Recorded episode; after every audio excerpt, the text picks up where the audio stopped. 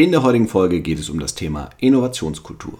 Zu Gast ist unser Experte für das Thema Dirk Wirth von der Autruvia AG. Dirk hat im Laufe seiner Karriere als Berater oder interner Verantwortlicher für das Thema einige Unternehmen bei der Verbesserung der unternehmensinternen Innovationskraft begleitet. Seine Erfahrungen teilt er unter anderem in seinem Podcast Dixie Innovation. Zudem ist er Mitautor des Buches Das große Handbuch Innovation 555 Methoden und Instrumente für mehr Kreativität und Innovation im Unternehmen. Im Podcast sprechen wir darüber, welche Rahmenbedingungen eine Innovationskultur fördern und welche der Innovationskraft eines Unternehmens eher schaden. Hierbei gehen wir unter anderem auf die Wichtigkeit einer gesunden Fehlerkultur und dem Umgang mit Scheitern ein. Zudem sprechen wir darüber, wie man der Ambidextrie, also der Konkurrenz um Ressourcen zwischen Tagesgeschäft und Innovationsbestrebungen, erfolgreich begegnen kann.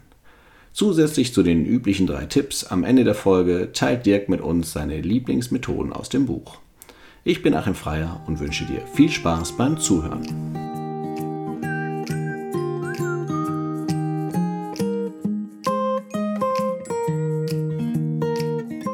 Du hörst Zufrieden arbeiten, den Podcast für Personaler und Entscheider im deutschen Mittelstand. Wir unterstützen dich dabei, dein Unternehmen durch mehr Zufriedenheit am Arbeitsplatz nachhaltig erfolgreich zu machen.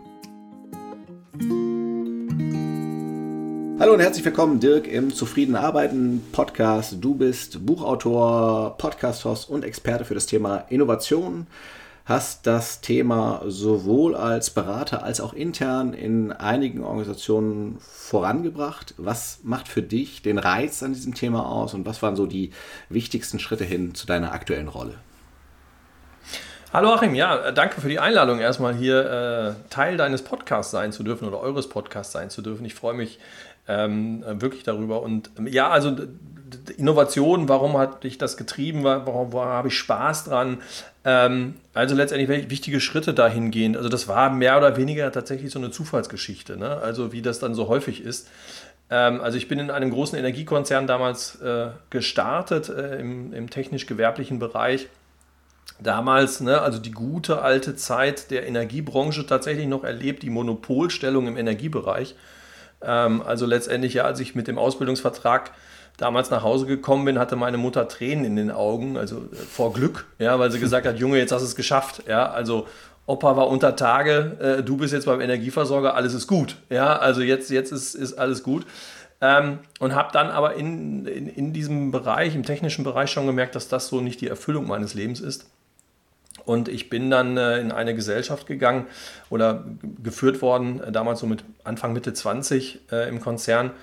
Und äh, die ist ausgegründet worden und brauchte dann dementsprechend, wie es sich in einem Konzern gehört, auch einen Betriebsrat. Und ähm, der Betriebsrat oder da waren jetzt Leute, die gesagt haben, Mensch, komm hier, Junge, mach das mal. Ja, wir haben keine Lust, mach du das doch mal. Und dann haben die mich so nach vorne geschubst und ich habe gesagt, okay, dann mache ich das mal. Und ähm, ja, über diesen Umweg quasi Betriebsrat habe ich dann einmal eine Chance genutzt zu sagen, oh, ich würde jetzt mal gerne vielleicht raus aus diesem technischen Bereich, weil so ein bisschen so mit Leuten quatschen und so ein bisschen irgendwie an, an Verträgen rumdoktern, das fand ich ganz spannend. Und habe diese Chance genutzt und bin dann äh, äh, innerhalb des Konzerns in die Personalentwicklung gewechselt mit dem Schwerpunktthema damals Ideenmanagement. Und jetzt kommt dieser Brückenschlag mal endlich Richtung Innovation. Ähm, also bin dann ins, äh, in die Personalentwicklung gewechselt. Schwerpunktthema damals betriebliches Vorschlagswesen, Schrägstrich Ideenmanagement. Und das war so mein erster Berührungspunkt mit diesem Thema Ideen und Kreativität und so weiter. Und da habe ich plötzlich für mich gemerkt, Mensch, das macht Spaß. Das ist so meine Passion, da habe ich Bock drauf, äh, weil letztendlich mein Auftrag damals zu Beginn war, ein komplett neues System zu entwickeln und halt auch wirklich ähm, ja, Ideen aus den Köpfen der Mitarbeitenden zu holen. Und da habe ich mir natürlich die Frage gestellt, okay, wenn ich jetzt Ideen aus den Köpfen der Mitarbeitenden rausholen soll, was ist eigentlich eine Idee und wie funktioniert das eigentlich so in diesem Kopf und was brauche ich da alles zu? Und da bin ich dann halt über dieses Thema Kreativität gestolpert und habe mich dann da reingefräst und fand, fand das ganz, ganz spannend für mich. Und habe dann auch relativ schnell einen Lehrauftrag zu diesem Thema an der FH in Dortmund bekommen ähm, und habe ganz viel im Konzern dazu gemacht.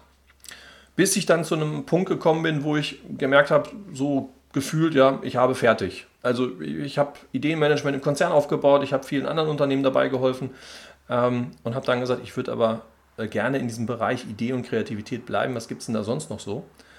Und dann kam halt dieses Thema Innovation. Ne? Was passiert aus einer Idee denn dann, dann irgendwann mal vielleicht auch? Ja? Also vielleicht dann auch mal eine Innovation. Und ähm, ja, auch da wieder Zufall. Äh, auch da wurde gerade mehr oder weniger wieder neu eine Gesellschaft im Konzern gegründet, die sich mit den damaligen Zukunftsthemen der Energiebranche beschäftigte. Das war damals Smart Home und Elektromobilität. Da bin ich dann hingewechselt und durfte dann das Innovationsmanagement übernehmen. Also dann wirklich hinzu, wie werden aus Ideen dann wirklich mal erfolgreiche Produkte, neue Geschäftsmodelle und so weiter. Und das habe ich dann gemacht und hat, das hat mich getrieben und äh, seitdem bin ich da ganz, ganz viel unterwegs in, diesem, in diesen Bereichen und äh, ja, bin dann mittlerweile auch schon raus aus dem Konzern, habe da mal, genau wie du gesagt hast, mal das, das Beraterleben versucht, auch da äh, in dem Bereich halt Innovation, weil das einfach meine Passion ist. Und bin dann jetzt wieder zurück in einen Konzern quasi hinein, bin jetzt im, im Bankensektor bei der Atruvia ähm, wo es darum geht, ähm, auch wirklich ähm, in dem Team, wo ich bin, ja, da so, ne, das Banking der Zukunft mitzuentwickeln mit den Banken. Mhm. Spannend. Also was, was mich insbesondere äh, interessiert, ist, ist dieses Verhältnis Betriebsrat und Innovationen.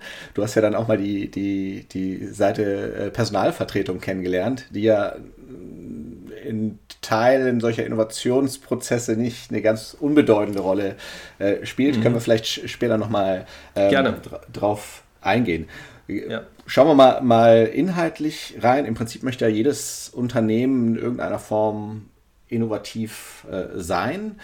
Aber man hat so ein bisschen den Eindruck, das gelingt nur wenigen Organisationen äh, wirklich. Ne? Es gibt dann das Tagesgeschäft, was dagegen spielt und so, und so weiter. Was, was sind so die größten Herausforderungen auf dem Weg zu einer innovativeren Unternehmenskultur? Mhm. Ja, das ist, das ist wirklich eine gute Frage und wahrscheinlich jetzt so ne, die Erwartung der Zauberformel, wir werden jetzt mal alle innovativ. Hm. Ähm, Habe ich natürlich, würde ich jetzt aber hier nicht teilen. Nein, also ähm, nee, also das ist, das ist wirklich der große Punkt in den Unternehmen. Ne? Also ich glaube, fast allen Unternehmen, auch in eigentlich allen Branchen, ist mittlerweile klar, dass dieses Thema Innovation schon jetzt mehr ist als ein Image-Thema, wie es vielleicht vor einigen Jahren noch war sondern dass Innovation mittlerweile wirklich unternehmerische Relevanz hat. Also ohne Innovation geht es einfach nicht mehr weiter. Das hängt mit dem Themen der Digitalisierung, der Globalisierung, diese Entwicklung zu komplett neuen Geschäftsmodellen, das hängt da alles mit, mit zusammen.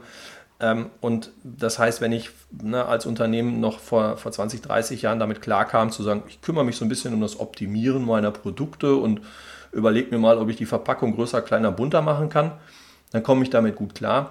Die Zeit ist halt heute vorbei. Und das, da, damit, darin steckt aber auch schon das Problem. Also wir gerade hier in Deutschland, Europa, Mitteleuropa, hängen oder kommen noch aus der Zeit, wo wir tief verwurzelt sind in den, in den Punkten, wir optimieren und wir, wir schaffen gern Effizienzen. Und das ist halt ein komplett anderer Ansatz in einer, als in einer äh, erfolgreichen Innovationsarbeit. Ja, also ich, wir, wir kommen in den meisten Unternehmen immer wieder an diesen Punkt ran, wo die sagen, ja, aber wie kann ich denn das, was ich habe, noch optimieren? Weil wir bleiben gerne bei dem, was wir können und erfahren haben, ja, weil Innovation hat auch immer mit Veränderung zu tun. Und da tut sich Mensch einfach schwer. So, weil ist doch gut, wie es gerade ist. Ja, wenn ich jetzt wieder was Neues machen muss, dann muss ich ja anders und dann brauche ich auch, dann muss ich die Leute vielleicht auch anders einsetzen und und und. Und das fällt uns einfach schwer. Und das sind, glaube ich, die größten Hürden, die wir haben und die spielen dann halt relativ schnell noch in das Thema Innovationskultur mit rein. Mhm. Äh, das, das heißt, dass, ähm, du hast eben so ein bisschen angesprochen, dass das in Mitteleuropa ein ganz besonderes äh, Problem mhm. ist. Innovation heißt ja an einigen Stellen auch manchmal ein Risiko eingehen. Ist mhm. es so, dass wir von unserer Kultur her mit ich sag mal, äh, man sagt den Deutschen ja nach, sie seien überversichert. Ähm, äh, es gibt ja. eine Arbeits verpflichtende Arbeitslosenversicherung, verpflichtende Krankenversicherung und so weiter. Also eine sehr starke Absicherungskultur. Ist das mhm. was, was ähm, den Innovationsstandort Deutschland in gewisser Weise lähmt? Mhm. Ja, also ne, mit Sicherheit dieses Sicherheitsliebende ist ein, ein, ein Thema, was uns da so ein bisschen hindert, so innovativ zu sein, wie es vielleicht gerade die, die Menschen im asiatischen Raum sind, wie auch im, im amerikanischen Raum. Ja, da ist man einfach mutiger an der Stelle. Da, da geht man wirklich ran, da, da hat man diesen Mut, auch wirklich da reinzugehen und zu sagen, hey komm, wir probieren es einfach mal aus, mal gucken, was passiert. Ja, also auch dieses Ganze, was man da immer so hört, ja, in Amerika vom Tellerwäscher zum Millionär. Ja, ja, das sind natürlich auch Geschichten, die da teilweise passieren. Also, aber, aber grundsätzlich ist die Einstellung eine ganz andere. Zu sagen, hey, wenn ich da unten anfange, dann will ich aber auch mal nach oben und dann tue ich auch was dafür. Hm. Ähm, das, ist, das ist so der eine Bereich. Und das andere ist so ein bisschen dieses Thema, ja, ich glaube, wir sind auch einfach satt. Hm. Ja, es geht, uns geht es doch gut. Also, ja, ich, wir könnten noch ein bisschen mehr und noch ein bisschen anders und ja, aber grundsätzlich sind wir doch mal satt. Also es geht uns gut, alles ist toll. Ja, äh, jetzt mal alles, was, was gerade so in der Welt passiert, lassen wir mal außen vor. Aber grundsätzlich, wir hier in Deutschland, uns geht es doch gut. So, hm. also warum soll ich mich jetzt noch großartig verändern? Und das, das lähmt an der Stelle natürlich so ein bisschen, äh, da, da reinzugehen und zu sagen, jetzt ja, komm, jetzt machen wir mal neu, jetzt machen wir eine Innovation, jetzt machen wir was ganz anderes. Hm. Das, ist, das fällt uns ein bisschen schwieriger. Hm. Okay was würdest du sagen, ähm, oder welchen Einfluss hat dabei so eine, so eine Fehlerkultur, ähm, die jetzt, wenn wir mal zurückgehen in, mhm. in, Organisationen, das ist ja das eine Thema, ne? also wenn wir in Organisationen reinschauen, wäre es vielleicht das Thema Fehlerkultur. Wenn wir außerhalb von Organisationen ähm, uns die, die Thematik anschauen, dann geht es ja vielleicht eher um das Thema Scheitern. Ne? Wie wird damit umgegangen, in, in, äh, wenn jemand zum Beispiel ein Startup gegründet hat und es ist nicht erfolgreich am Ende des Tages, ne? was ja äh, wenn ich das richtig überblicke, quasi die meisten Startups eigentlich betrifft. Ne? Ähm, die, wie wird da kulturell mit umgegangen und was müsste passieren, damit sich das in die richtige Richtung entwickelt? Ja. Ja, also das, das sind jetzt mehrere Punkte. Ne? Also Fehlertoleranz äh, ist, ist enorm wichtig, beziehungsweise die muss total hoch sein, wenn ich mich in, in dieses Innovationsfeld begebe. Ne? Beziehungsweise eigentlich sagen ja die, die, die wirklichen äh, Innovationsfachbücher und, und, und super Top-Experten, ähm, ich muss die Fehler ja auch eigentlich machen, ich muss sie bewusst machen, beziehungsweise es sind ja ganze Systeme, ja, also letztendlich ne, diese, diese Lean Startup-Methoden und so weiter, da geht es ja darum, ja, zu entwickeln, zu testen und aus den Fehlern, die ich da gemacht habe, zu lernen oder aus den Erkenntnissen heraus. Ja? Also davon ausgehend, dass das, was ich jetzt entwickle und auch das nächste, was ich entwickle, nicht sofort durchstarten wird sondern ich muss die Erkenntnisse sammeln, warum ist es nicht durchgestartet. Was habe ich also? Ja, ich nehme das, ich habe da kein Problem mit so einem Wort in den Mund zu nehmen, wie zu sagen, ich habe das falsch gemacht. Ich habe auch kein Problem mit dem Wort Problem. Ja, wo es ja einige Menschen gibt, äh, wir haben keine Probleme, ja, wir haben Herausforderungen. Nee, das ist bla bla. Ja, nee, wir haben ein Problem. Ist auch nicht schlimm, wenn ich ein Problem habe. Ja, ist sogar gut, wenn ich das habe, beziehungsweise wenn ich weiß, dass ich es habe, weil dann kann ich es lösen. Also dieses Thema Fehlerkultur und, und, und so Toleranz ist, ist enorm wichtig, damit umzugehen und das auch bewusst da reinzugehen und zu sagen, ich probiere das jetzt mal aus. Ich gehe da rein. Ja? Ähm, und das andere, äh, was du angesprochen hattest, ähm, ist ja der Punkt, ähm, ähm, dieses, dieses, was ich gerne nenne, strategisches Kopieren, da geht es ja schon so hin. Ja? Also auch bewusst zu gucken, was machen denn andere und wie kann ich daraus lernen und das adaptieren, ja? um, um das zu machen was uns in, Unternehmen immer wieder passiert und was dann, dann damit gar nicht zusammenpasst, ist dieses, dass wir in Unternehmen immer noch, ja, die, die, ne, auch da wieder nicht falsch verstehen, alle, die vielleicht da dann vielleicht zuhören, ja, also die Controller und die Juristen an den Konzern- oder an den Unternehmensspitzen haben. Hm.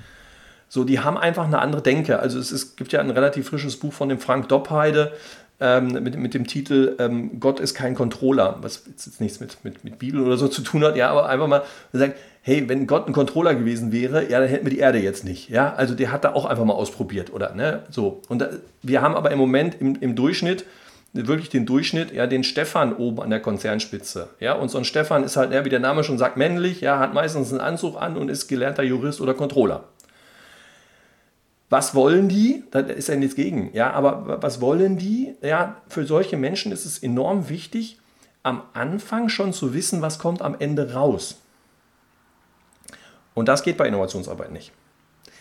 Ich weiß das grobe Ziel und den groben Rahmen.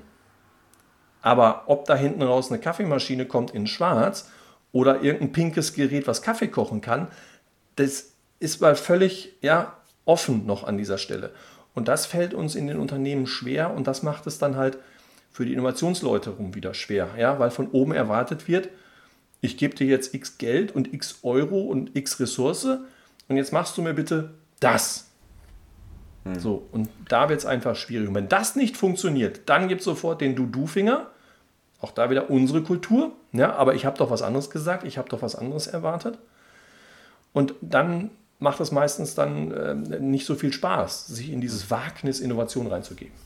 Okay, das, das heißt, es bringt im Zweifel gar nichts, eine Innovationsabteilung aufzubauen, die auch mit ähm, entsprechend risikofreudigen Leuten besetzt ist, wenn da die Rückendeckung seitens der möglicherweise controlling-orientierten ähm, Unternehmensführung nicht dahinter steht. Das heißt, das wäre sozusagen der erste äh, Schritt. Wenn wir da was verändern wollen, müssen Unternehmensleitungen mit Personen besetzt sein, die ein gewisses Risiko und eine gewisse Risikobereitschaft mitbringen und im Zweifel auch Rückendeckung für scheiternde Personen bieten. Absolut. Also Rückendeckung, wenn die nicht da ist, dann braucht man so ein Innovationsteam gar nicht erst aufsetzen.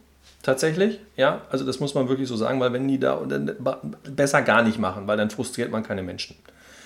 Ähm, dann ähm, der Punkt, ähm, du hattest zwei Punkte. Du hattest den, den, den Punkt, also Rückendeckung und den Punkt, was müssen sie noch haben? Äh, risikofreudig. Risikofreudig. Genau, ja, also Sie müssen diese, diese Risikofreude haben, absolut. Sie müssen es auch reingeben, ja, um das erlauben, tatsächlich. Also, ja, und letztendlich, und das, das ist halt so ein Punkt, wie passt denn das wieder zusammen? Ja, weil jetzt, ich habe nur mal den Stefan da oben. So, den kriege ich jetzt nicht mal einfach weg, ja. Wenn Stefan mir schon mal Rückendeckung gibt, ist es das eine, aber der, der andere wichtige Punkt ist letztendlich auch zu sagen, ich brauche ja auch die, die Controlling-Sicht. Ich brauche ja auch mal die juristische Sicht ja, in, äh, in der Innovationsarbeit, aber zu einem späteren Zeitpunkt und nicht zu Beginn. Und das ist halt genau die Kunst, zu sagen, diese, diese Risikobereitschaft bzw. dieses Vertrauen von einer Unternehmensführung in ein Innovationsteam, die muss erstmal da sein. Heißt, lass die mal eine Woche, zwei Wochen, drei Monate laufen und dann präsentieren sie dir was und dann kannst du bewerten. Was wir gerne auch da wieder ja machen, ist ja, okay, wir machen da, wir starten das und ich gebe dir auch Rückendeckung, aber ich will morgen wissen, was hast du gemacht und ich will auch entscheiden, ob du damit weitermachst oder nicht. Ja, und das, das, das ist halt so ein wichtiger Punkt an der Stelle, zu sagen, dieses Vertrauen muss da sein und Innovationsarbeit zum richtigen Zeitpunkt an die richtige Stelle wieder ins Unternehmen weiterzutragen, um da dann an den Umsetzungen auch zu arbeiten. Weil Innovationsmenschen, so richtige kreative Innovationsmenschen, wollen mit der Umsetzung meist gar nichts mehr zu tun haben, weil es dann sehr juristisch schnell wird und, und, und sehr controllingslastig wird und so. Ja, das wollen die Menschen dann meistens gar nicht mehr. Mhm. Ähm, das heißt, so wie es jetzt klingt, beschreibst du es so, dass man in einem Innovationsteam tatsächlich hauptsächlich kreative äh, Personen und äh, kreativ denkende Personen haben sollte. Ansonsten sagt man ja, eine, äh, eine diverse Teamzusammensetzung wäre erfolgreicher. Ähm, mhm. Ähm, würdest du sagen, dass da ist die ist so eine Innovationsabteilung eine gewisse Ausnahme, weil es da tatsächlich darauf ankommt, einfach mal frei zu denken, ohne die äh, Controlling-Einschränkung? Ja, ähm, auch da wieder ein klares Jein. Ähm, also auf jeden Fall Diversität, ja. Also je bunter gemischt, desto besser, zumindest vom Wissen her. Ja, also es, es hilft natürlich auch, wenn ich einen einen kreativen Zahlenmenschen direkt am Anfang habe, ja, also der die total kreativen Spinner mal zwischendurch runterholt und sagt, hey, Moment, ja, ich komme mal kurz, ganz kurz mit Zahlen, Daten, Fakten, ja, das ist natürlich total wichtig. Der, der, der, der entscheidende Punkt an der Stelle ist aber nicht wirklich einen wirklichen Entscheider daran drin zu haben, der direkt am Anfang auf Grundlage von Zahlen entscheiden will. So. Diversität wichtig, verschiedenstes Wissen total wichtig. Ja, natürlich auch wirklich diese komplette Diversität im Idealfall. Ja, von Alter, von Geschlechtern, von ja, äh, äh, äh länderspezifischen Hintergründen und, und, und, und. Also das, das auf jeden Fall. Hm. Und, und dann kommt der Punkt halt, relativ schnell jemanden zu haben, den ich gerne ähm, äh, Brückenbauer nenne. Also ich lehne mich da so ein bisschen an Hackmann an.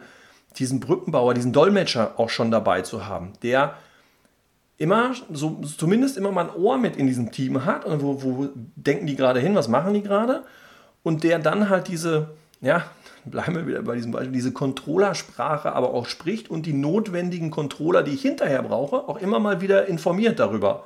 Wenn man die arbeiten da gerade an dem und dem Thema, da könnte das und das bei rauskommen, mach dich schon mal aufgefasst, da kommt was. Hm. Ja, also das, das ist eine wichtige Mischung, ähm, dass man am Anfang tatsächlich wirklich ein relativ kreatives Team hat, was aber die Verbindung schon direkt halt auch in die, in die Zielhäfen, in die letztendlichen Ownerships dann auch in, in die Organisation hat. Aber ist nicht die Gefahr, wenn es diesen Brückenbauer gibt, dass relativ früh dann doch versucht wird, Einfluss zu nehmen auf das äh, Innovationsteam? Ich hätte jetzt gedacht, dass es äh, wertvoller wäre, wenn man das Team so komplett komplett äh, abschottet, sodass sie sozusagen komplett frei denken können, um erstmal äh, in andere Sphären zu kommen. Ähm, mhm. Ich könnte mir vorstellen, dass wenn der Brückenbauer dann äh, die Verknüpfung hergestellt hat, dass dann sofort der, der, Finger, der Finger kommt und das Ganze wieder eingeschränkt wird. Mhm. Also äh, ja, oder, ähm, beziehungsweise auch da muss man genau die Rolle des Brückenbauers auch wieder verstehen. Ja? Also auch, oder er ist der Gatekeeper an der Stelle. Ja? Also der gibt zwar die Infos nach, ich sag mal, in die Organisation, in die Zielhäfen hinein, ja, der kann auch große Bedenken mal runterspielen, aber der nimmt keine Bewertungen da oben vor ja, und hm, sagt, okay. guck mal, das ist die Idee, jetzt bewerte mal und ich gebe es runter. Also das ist kein Bote an der Stelle, sondern wirklich so ein Brückenbauer, ja, der dann einfach sagt, hey, da kommt was und ich, okay, ich nehme dein Feedback auch mit und spiele es runter.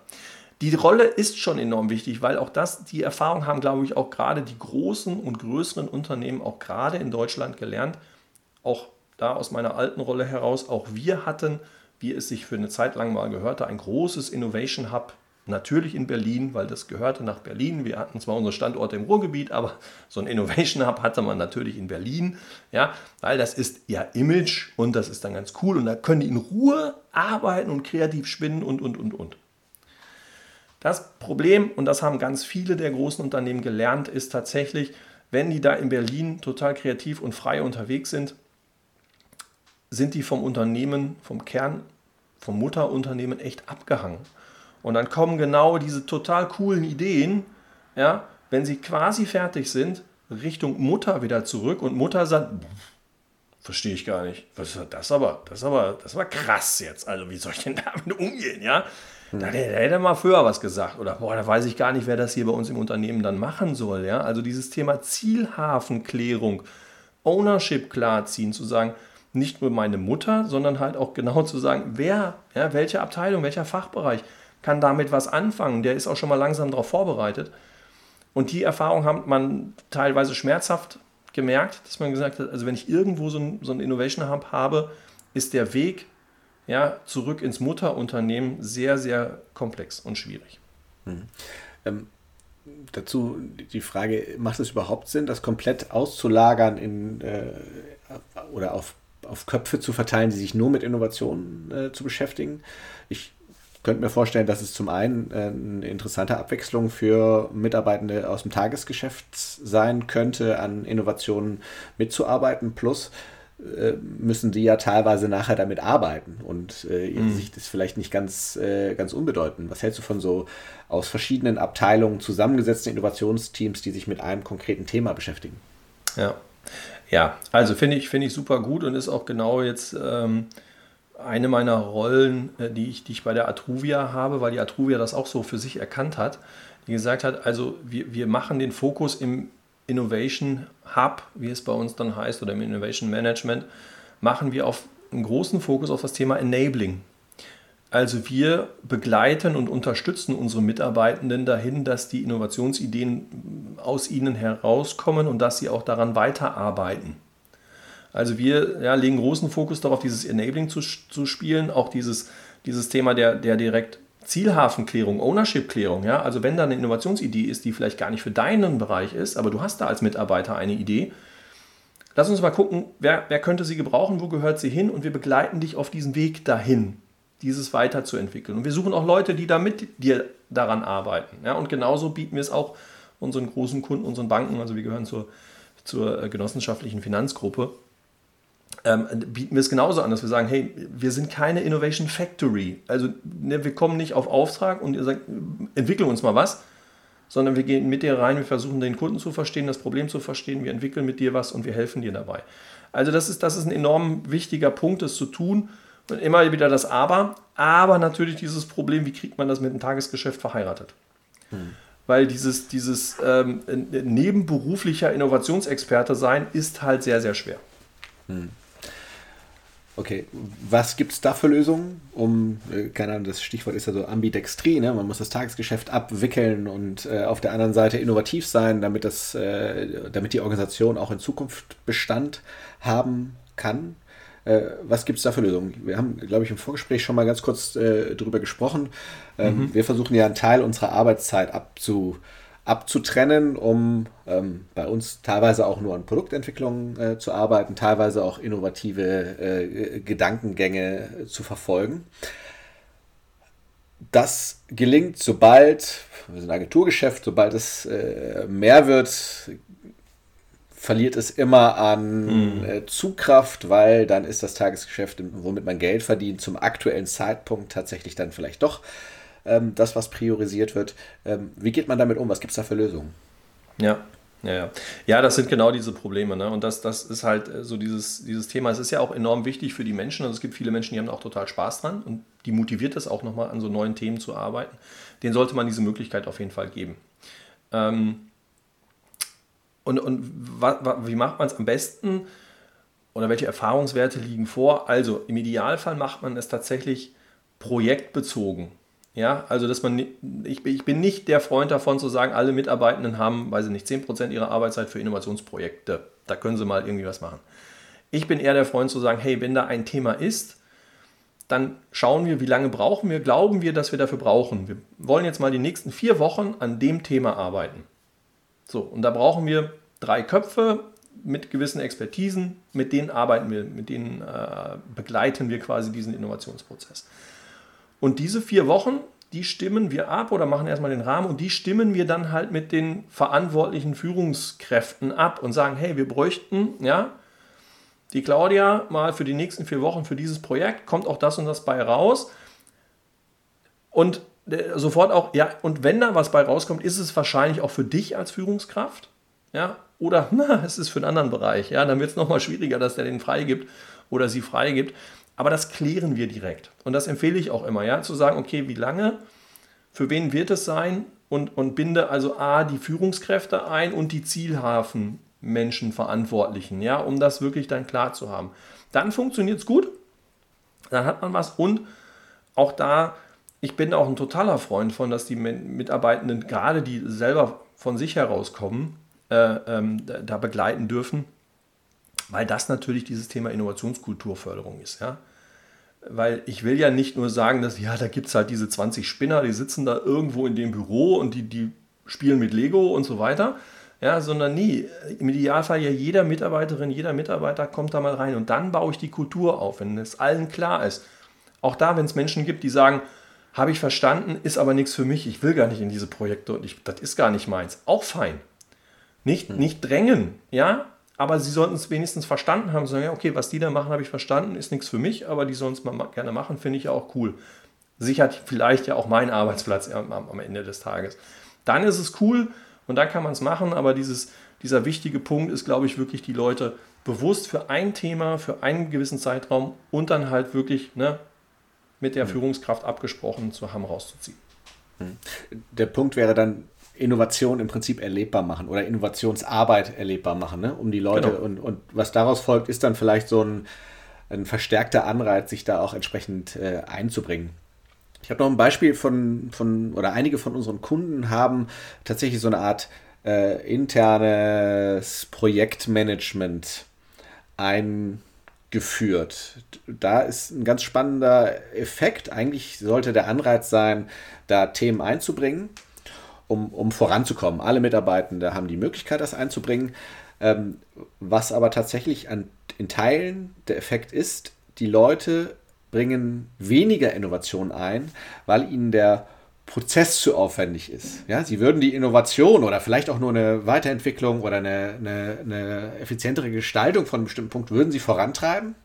Aber jetzt müssen sie auf das Projektmanagement zugehen, das, das Thema da pitchen, das Ganze vorbereiten, das Ganze äh, nachbereiten und im Zweifel werden sie am, am Ende des Tages in, in einer Projektgruppe vorgesetzt, ähm, die weiß ich nicht, wie viel Zeit in Anspruch nimmt, einfach nur was die Steuerung angeht. Ja. Bei einem Thema, was sie im Zweifel mit ihren zwei Kolleginnen oder Kollegen ähm, intern problemlos hätten schnell umsetzen können. Ja, ja, ja, ja. Also der, der, der Aufwand sollte natürlich auch so gering wie möglich grundsätzlich gehalten werden, beziehungsweise auch, also neben dem, dass wir das jetzt auch hier ne, bei uns klären, wo ist der Zielhafen für diese Idee, für dieses Projekt, äh, kriegen die Mitarbeitenden, die da äh, das quasi diese Idee haben, eingebracht haben, wie auch immer, kriegen sie die Ressource auch wirklich freigestellt von ihrer Führungsebene. Stellen wir auch am Anfang immer die Frage, wenn also Mitarbeitende da Ideen einreichen, ähm, wie, wie siehst du deine Rolle? Möchtest du das begleiten? Möchtest du das aktiv begleiten? Möchtest du einfach dabei sein? Also auch da letztendlich relativ simpel. Also fragt einfach. Auch da, es gibt total viele Menschen, die total coole Ideen haben und die einfach nur etwas suchen, wo sie die ablagern können oder sagen können, hier habt ihr. Also ich will, ich habe die Ressource, ist auch gar nicht mein Ding, das weiter, aber ich will es loswerden. Ja. Ähm, das, und genauso gut gibt es Menschen, die sagen, boah, mir fällt nie was ein, aber ich habe total Spaß daran, Sachen weiterzuentwickeln. So, und die muss ich dann einfach zusammenbringen und miteinander kombinieren, ja. Um da halt wirklich, das muss raus, wenn es halt in diesem Thema eine Mischung aus Tagesgeschäft und Innovationsarbeit ist, dann muss das raus aus irgendeinem Zwang, sondern die Leute dahin mit einsetzen und, und auf den Weg nehmen, wo sie sich auch selber sehen. Das kann passieren, dass die wenn es so Menschen sind, die sagen, oh, ich habe zwar Ideen, aber dieses Entwickeln und mit Kunden sprechen oder ne, wirkliche Problemanalysen machen oder Interviews führen, das ist gar nicht. Und pitchen, oh Gott, oh Gott, oh Gott, da kann ich drei Nächte nicht schlafen. Hm. Die kann ich aber dahin führen. Die entwickeln sich dann vielleicht dahin. Oder passiert es häufiger, die, die, dann nach dem zweiten, dritten Projekt sagen, oh, jetzt traue ich mir mal so einen Pitch auch mal zu. Hm. Und das dann zu machen. Und so kann man, die, ne, und da sind wir bei diesem Thema Kultur, Kulturaufbau. Und Kultur ist etwas, muss ich dir nicht sagen, das geht halt nicht von jetzt auf gleich. Und das geht auch nicht, indem ich sage, jetzt machen wir mal eine Woche einen Kulturworkshop und dann sind wir als Unternehmen. Haben wir eine tolle Innovationskultur aufgebaut. Nee, das dauert halt ein paar Jahre. Hm. Was wären so ganz konkret so die Rahmenbedingungen, die, die sozusagen das, die Grundsteine legen, um so eine Innovationskultur in, in, äh, in Gang zu bekommen? Ist das dieses Erlebbarmachen auf der einen Seite? Was, was gibt es noch für, für Punkte? Ja, also ich, ich, ich, antworte da ganz gerne mit, dem, mit, mit so einer plausiblen Antwort, wir können, wollen, dürfen. Ja? Also du, du musst den, den, den Menschen, den Mitarbeitenden auf jeden Fall Angst nehmen und die nimmst du ihnen, indem du ihnen hilfst beim Können. Also kann ich überhaupt Innovationsarbeit? Kann ich das überhaupt? Und das, da fängt der Wissensaufbau an. Also was ist denn das eigentlich? Ja, also A, was ist Kreativität? Was ist eine Idee? Was ist Innovation? was gibt es denn da für diese, diese ganzen wilden Methoden, ja, die dann auch meistens noch irgendwie englisch klingen. Ja, da gibt es halt auch immer noch viele Menschen, die sagen, boah, das verstehe ich alles gar nicht. Hab ich, ja, ich habe das mal gesehen und gelesen, aber finde ich schräg und weiß ich nicht. Also mit den Menschen wirklich eine Art Aufbau und Basisschulung, Trainingsimpulse gehen. Also die Menschen abzuholen und sagen, komm, wir zeigen es dir mal. Wir, wir, zeigen dir einfach mal, so sieht es aus, so funktioniert das, das versteckt sich hinter, keine Ahnung, einem Design Thinking, das versteckt sich hinter einem Business Model Canvas. Das ist der klassische Weg von einer Idee, von dem Post-it-Zettel zu einem Geschäftsmodell. So. Hm. Also diesen Nebel lichten, weil das gibt Sicherheit. Dann können die Menschen auch besser entscheiden. Ja, gleichzeitig siehst du, bist du dann an diesem Punkt, ja, dann haben wir das Thema Können, dann kommt das Thema Wollen.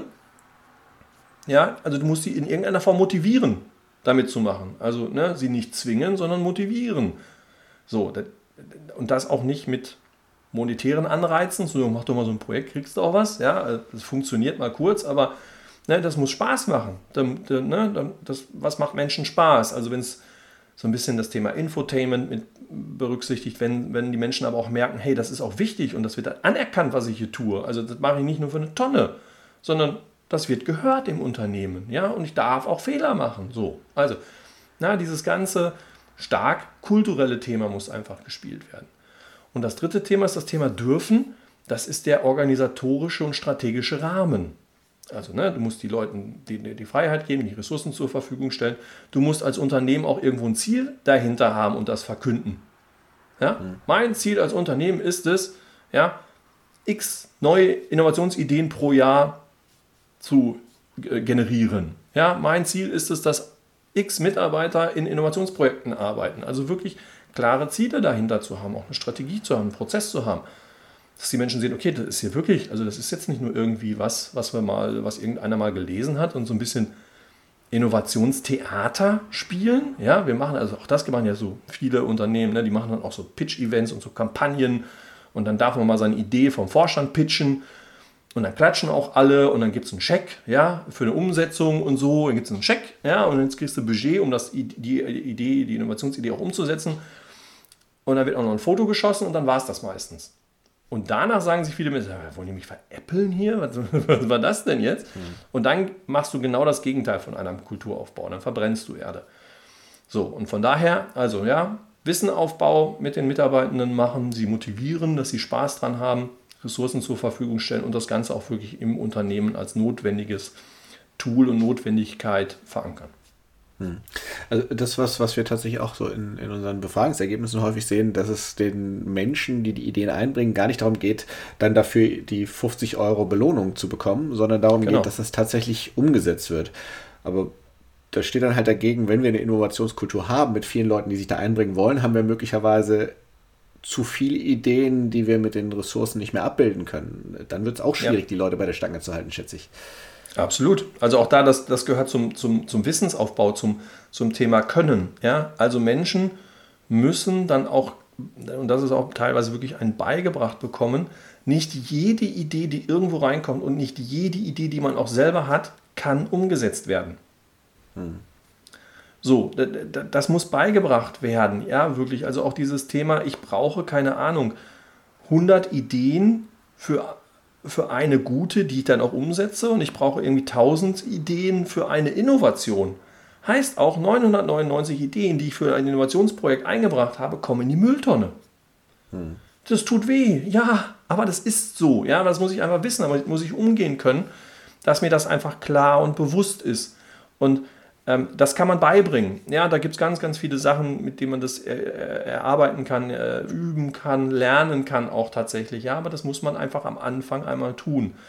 Und auf der anderen Seite muss man natürlich gucken, auch da kenne ich viele Unternehmen, da nutzen, weil da einfach die Kultur nicht so gut ist. Da nutzen viele Mitarbeitenden solche Kanäle, um ihre ja, ich sag mal, um ihre Frustvorschläge auch loszuwerden. Oder zu sagen, ja, mein Chef hört mir nicht zu, meine, meine Vorgesetzte hört mir erst recht nicht zu. Jetzt nutze ich halt diesen Innovationsideenkanal, da, da stecke ich das mal rein. Da muss ja was passieren, weil ich will, dass es umgesetzt wird. Mhm. Dann ist die Kultur ganz schlecht. Also auch da, ja, aus eigenen Erfahrungen heraus, äh, wir haben, wir haben Ideen, teilweise, also in Anführungsstrichen Ideen eingereicht bekommen. Da hieß es ja, ich, ich möchte, dass jeder Mitarbeiter von uns äh, Visitenkarten bekommt. So, ja, wenn man dann die Rückfrage, was, was, was ist das denn für eine Idee? Also, was, hä? Ja, also kannst du doch bestellen.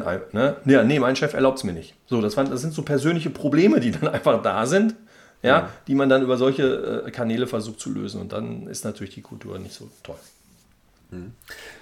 Wir haben ja vorhin gesagt, dass es äh, Kulturen gibt oder Umfelder, andere Länder, in denen möglicherweise die, das Umfeld zuträglicher ist für eine Unternehmenskultur. Äh, ein paar Sachen haben wir, haben wir schon genannt. Einmal, einmal sag ich mal, so unser, äh, unser Sicherheitsdenken, was uns da vielleicht an der einen oder anderen Stelle im, im Weg steht. Äh, vielleicht mhm. auch die, die gesetzlichen Rahmenbedingungen, denen wir, denen wir ausgesetzt sind. Ne? Wir haben äh, seit Datenschutzgrundverordnung äh, das Thema ja noch mal weiter aufgebläht und es verhindert gerade mhm. im äh, ich glaube, gerade im Softwarebereich extrem viele äh, Möglichkeiten, die wir, die wir ansonsten hätten.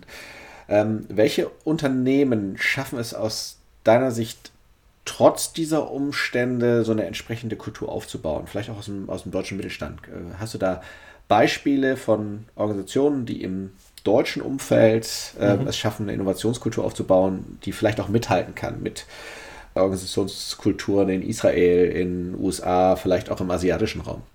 Hm. Ja, also die gibt es auf jeden Fall. Und also ich meine, du, du hast diesen Ball Mittelstand noch reingebracht. Ja, also tatsächlich findet man das häufig im Mittelstand. Und das ist auch häufig tatsächlich, ähm, oder so was, was, was ich häufig sehe oder für mich ableite, ist, ähm, in dem Moment, wo ein solches Unternehmen tatsächlich auch noch familiengeführt ist, ist der Umgang ganz anders.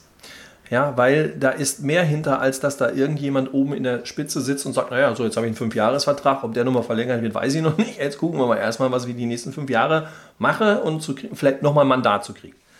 Das ist in familiengeführten Unternehmen natürlich anders. Ja, das ist vielleicht schon, weiß ich nicht, die x-te Generation.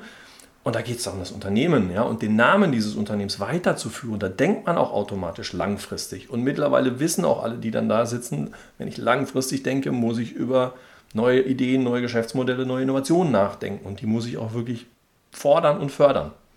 Also das, das ist so ein, ein, ein Schluss, der, der für mich relativ naheliegend ist. Also familiengeführte Unternehmen in einem Mittelstand, wo die Leute dann auch selber ja, äh, das einfach machen oder, oder leisten, dass die Mitarbeitenden dieses Gefühl haben, hey, das ist hier meine Familie.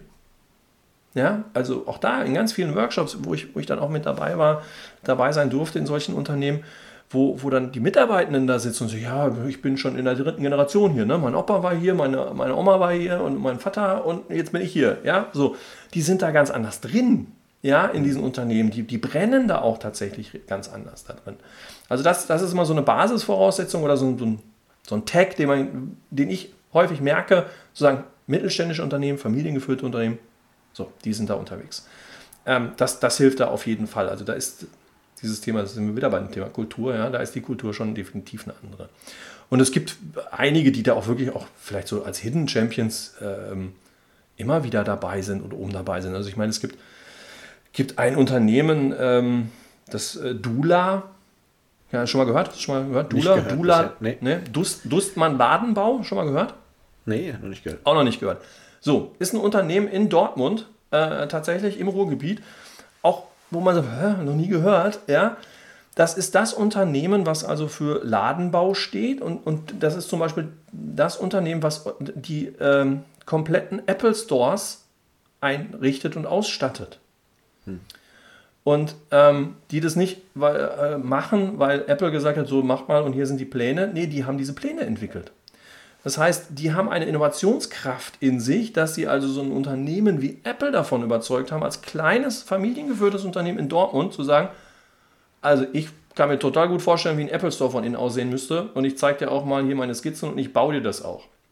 Hm. Ja, ähm, und die machen nicht nur das, sondern die machen das halt auch wirklich für ähm, für riesengroße Kaufhäuser immer mit dem Ansatz zu sagen, also jeder Bereich sieht komplett anders aus als der andere. Also es gibt kein Möbelstück, was wir da reinsetzen, was es in diesem Kaufhaus nochmal irgendwo gibt.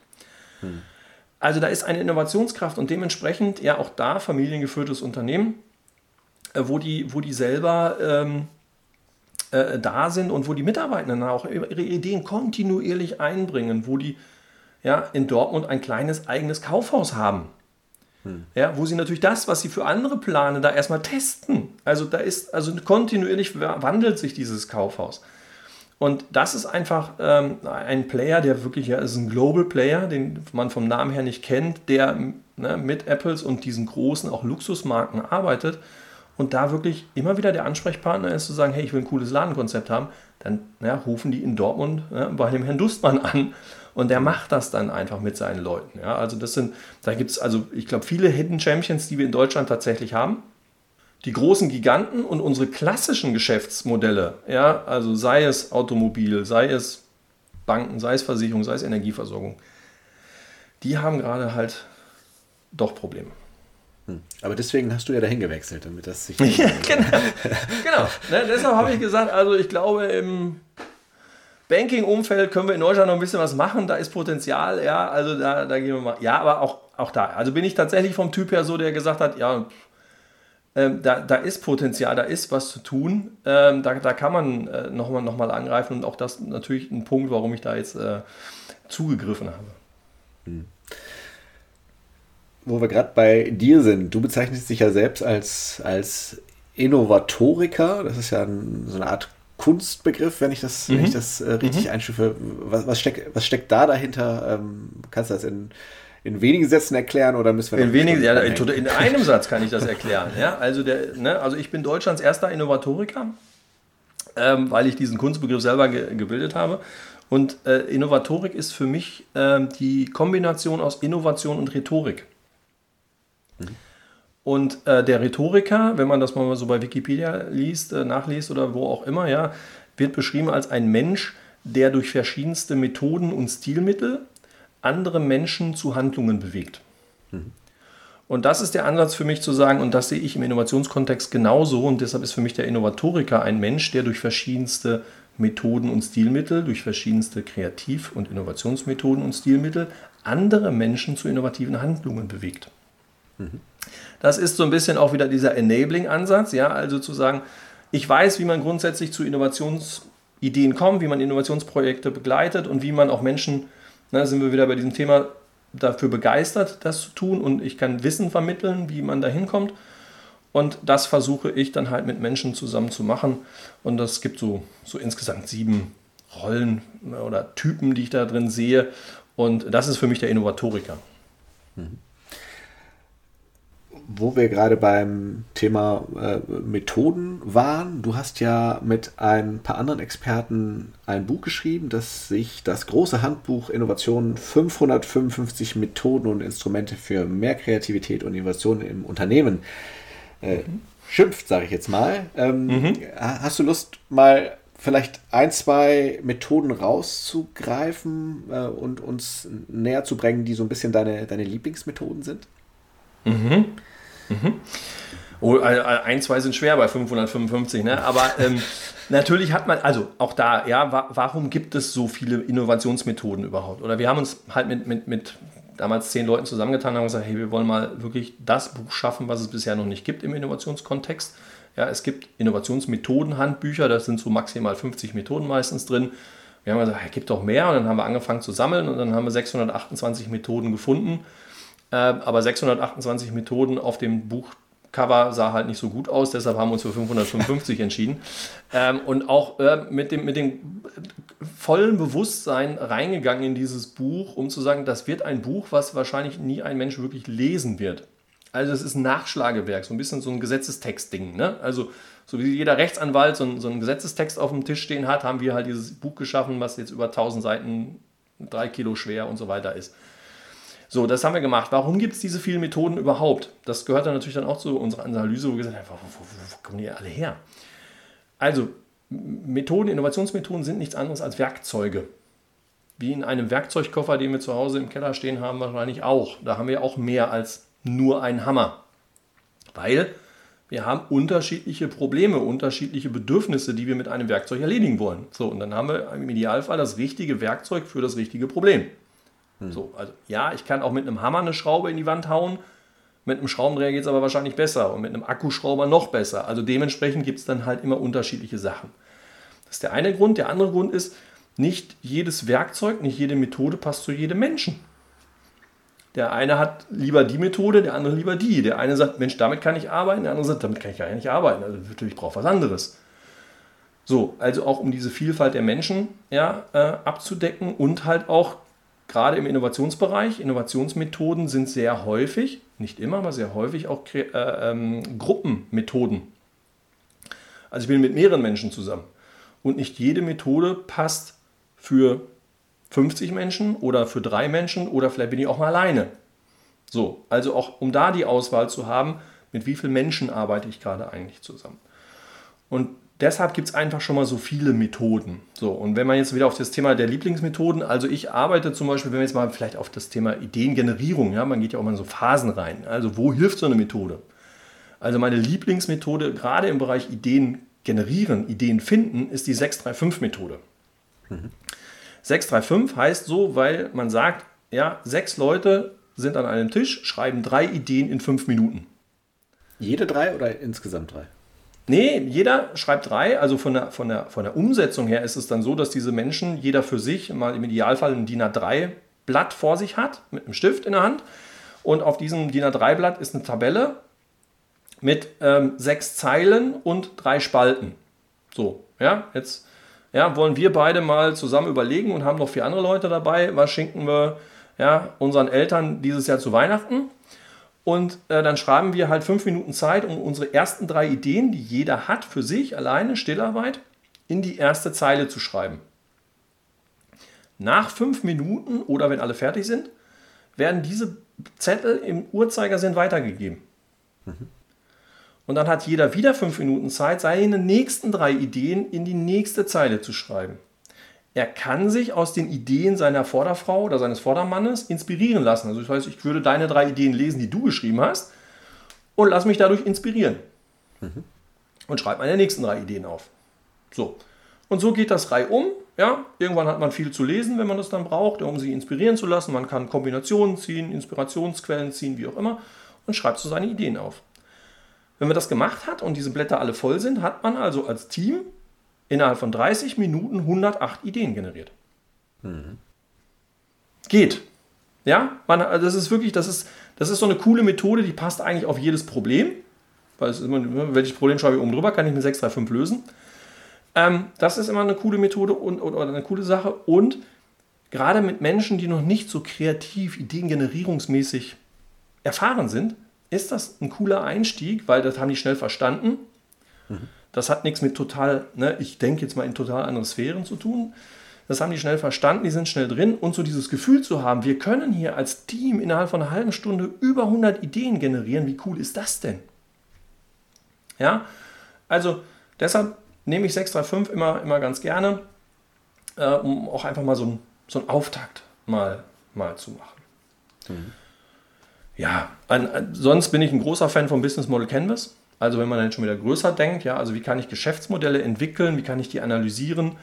Ähm, da gibt es dieses Business Model Canvas, was dann also, ja, Canvas von Leinwand, was es möglich macht, also komplett komplexe Geschäftsmodelle auf eine Leinwand, nämlich in neun verschiedene Felder einfach aufzuteilen und damit ein komplett neues Geschäftsmodell zu entwickeln. Total übersichtlich oder halt ähm, dann auch äh, zu analysieren. Also wie, wie funktioniert eigentlich so ein, so ein, Geschäftsmodell von, von Amazon oder von Spotify? Ja, da gibt es in Anführungsstrichen nur neun Felder, die ich mal mir betrachte und daraus die, die Sequenzen ziehe. Und dann kann ich sehen, ah, ja, wer ist eigentlich da die Zielgruppe wirklich? Wer ist also, was ist dieser Unterschied zwischen Kunde und Nutzer? Also wer bezahlt eigentlich und wer nutzt eigentlich? Und wen muss ich eigentlich wie ansprechen und über welche Kanäle erreiche ich die eigentlich und so. Und das finde ich total spannend, was es, da, was es da einfach für Möglichkeiten gibt. Mhm. Ja, cool. Die 553 übrig gebliebenen Methoden lese ich dann nochmal in Ruhe nach. Ähm, Kein Problem. Oder wir, wir machen halt nochmal 250 Podcasts. So dass, man das als, so dass man das als Hörbuch hat dann am Ende. Genau, genau. Ähm, abschließend so ein bisschen als, als äh, Takeaway für die, für die Zuhörenden stellen wir immer die Frage, ähm, wenn jetzt eine Organisation vorhat, äh, die Innovationskultur in, zu verbessern ähm, mhm. oder vielleicht erstmal eine Innovationskultur zu erschaffen, was wären so die, die drei Tipps für jemanden, der jetzt damit anfangen möchte? Was würdest du als erstes angehen? Mhm. Mhm. Also ich würde als erstes, dann wenn es da eine Person ist, die diesen Auftrag quasi bekommen hat, äh, das zu tun, würde ich als erstes ihr den Tipp wirklich geben, also wirklich, wenn er nicht oder sie äh, Unternehmensleitung ist, mit der Unternehmensleitung zu sprechen und wirklich die Innovationsziele zu definieren. Also womit, wo wollen wir eigentlich hin? Damit ich wirklich da klar, ein klares Ziel habe, weil darauf aufbauen kann ich eine Kultur aufbauen, entwickeln und kommunizieren. Ja, also wirklich klar zu haben, wo wollen wir mit dem Thema Innovation hin? Ist es eher ein Image-Thema?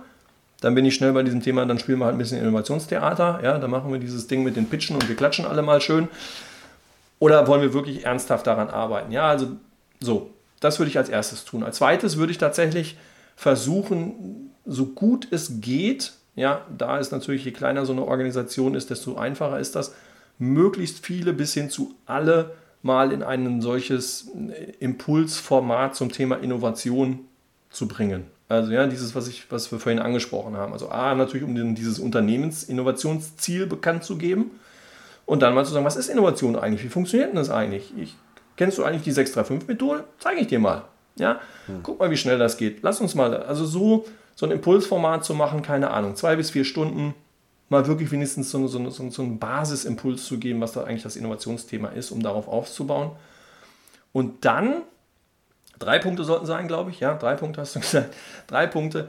Den dritten Punkt, äh, darauf dann aufbauen, zu sagen, so und wer, keine Ahnung, fünf, sechs, sieben, zehn Leute von den Leuten, die jetzt die ersten Basisschulungen gemacht haben, nehmen den mal an einem ersten Testballon Projekt teil. Also wir wollen uns jetzt mal wirklich für vier Wochen mehr oder weniger einschließen und wollen mal ein wirklich komplett neues Innovationsprojekt angehen und eine neue Innovation generieren, um da möglichst schnell ja, auch wirklich ein Ergebnis zu sagen, guck mal, haben wir gemacht. Wir haben nur drei Wochen, vier Wochen gebraucht, um ein komplett neues Geschäftsmodell, Produkt zu entwickeln. Und guck mal, wie innovativ das auch wirklich ist. Ja? Also wie krass das auch wirklich ist.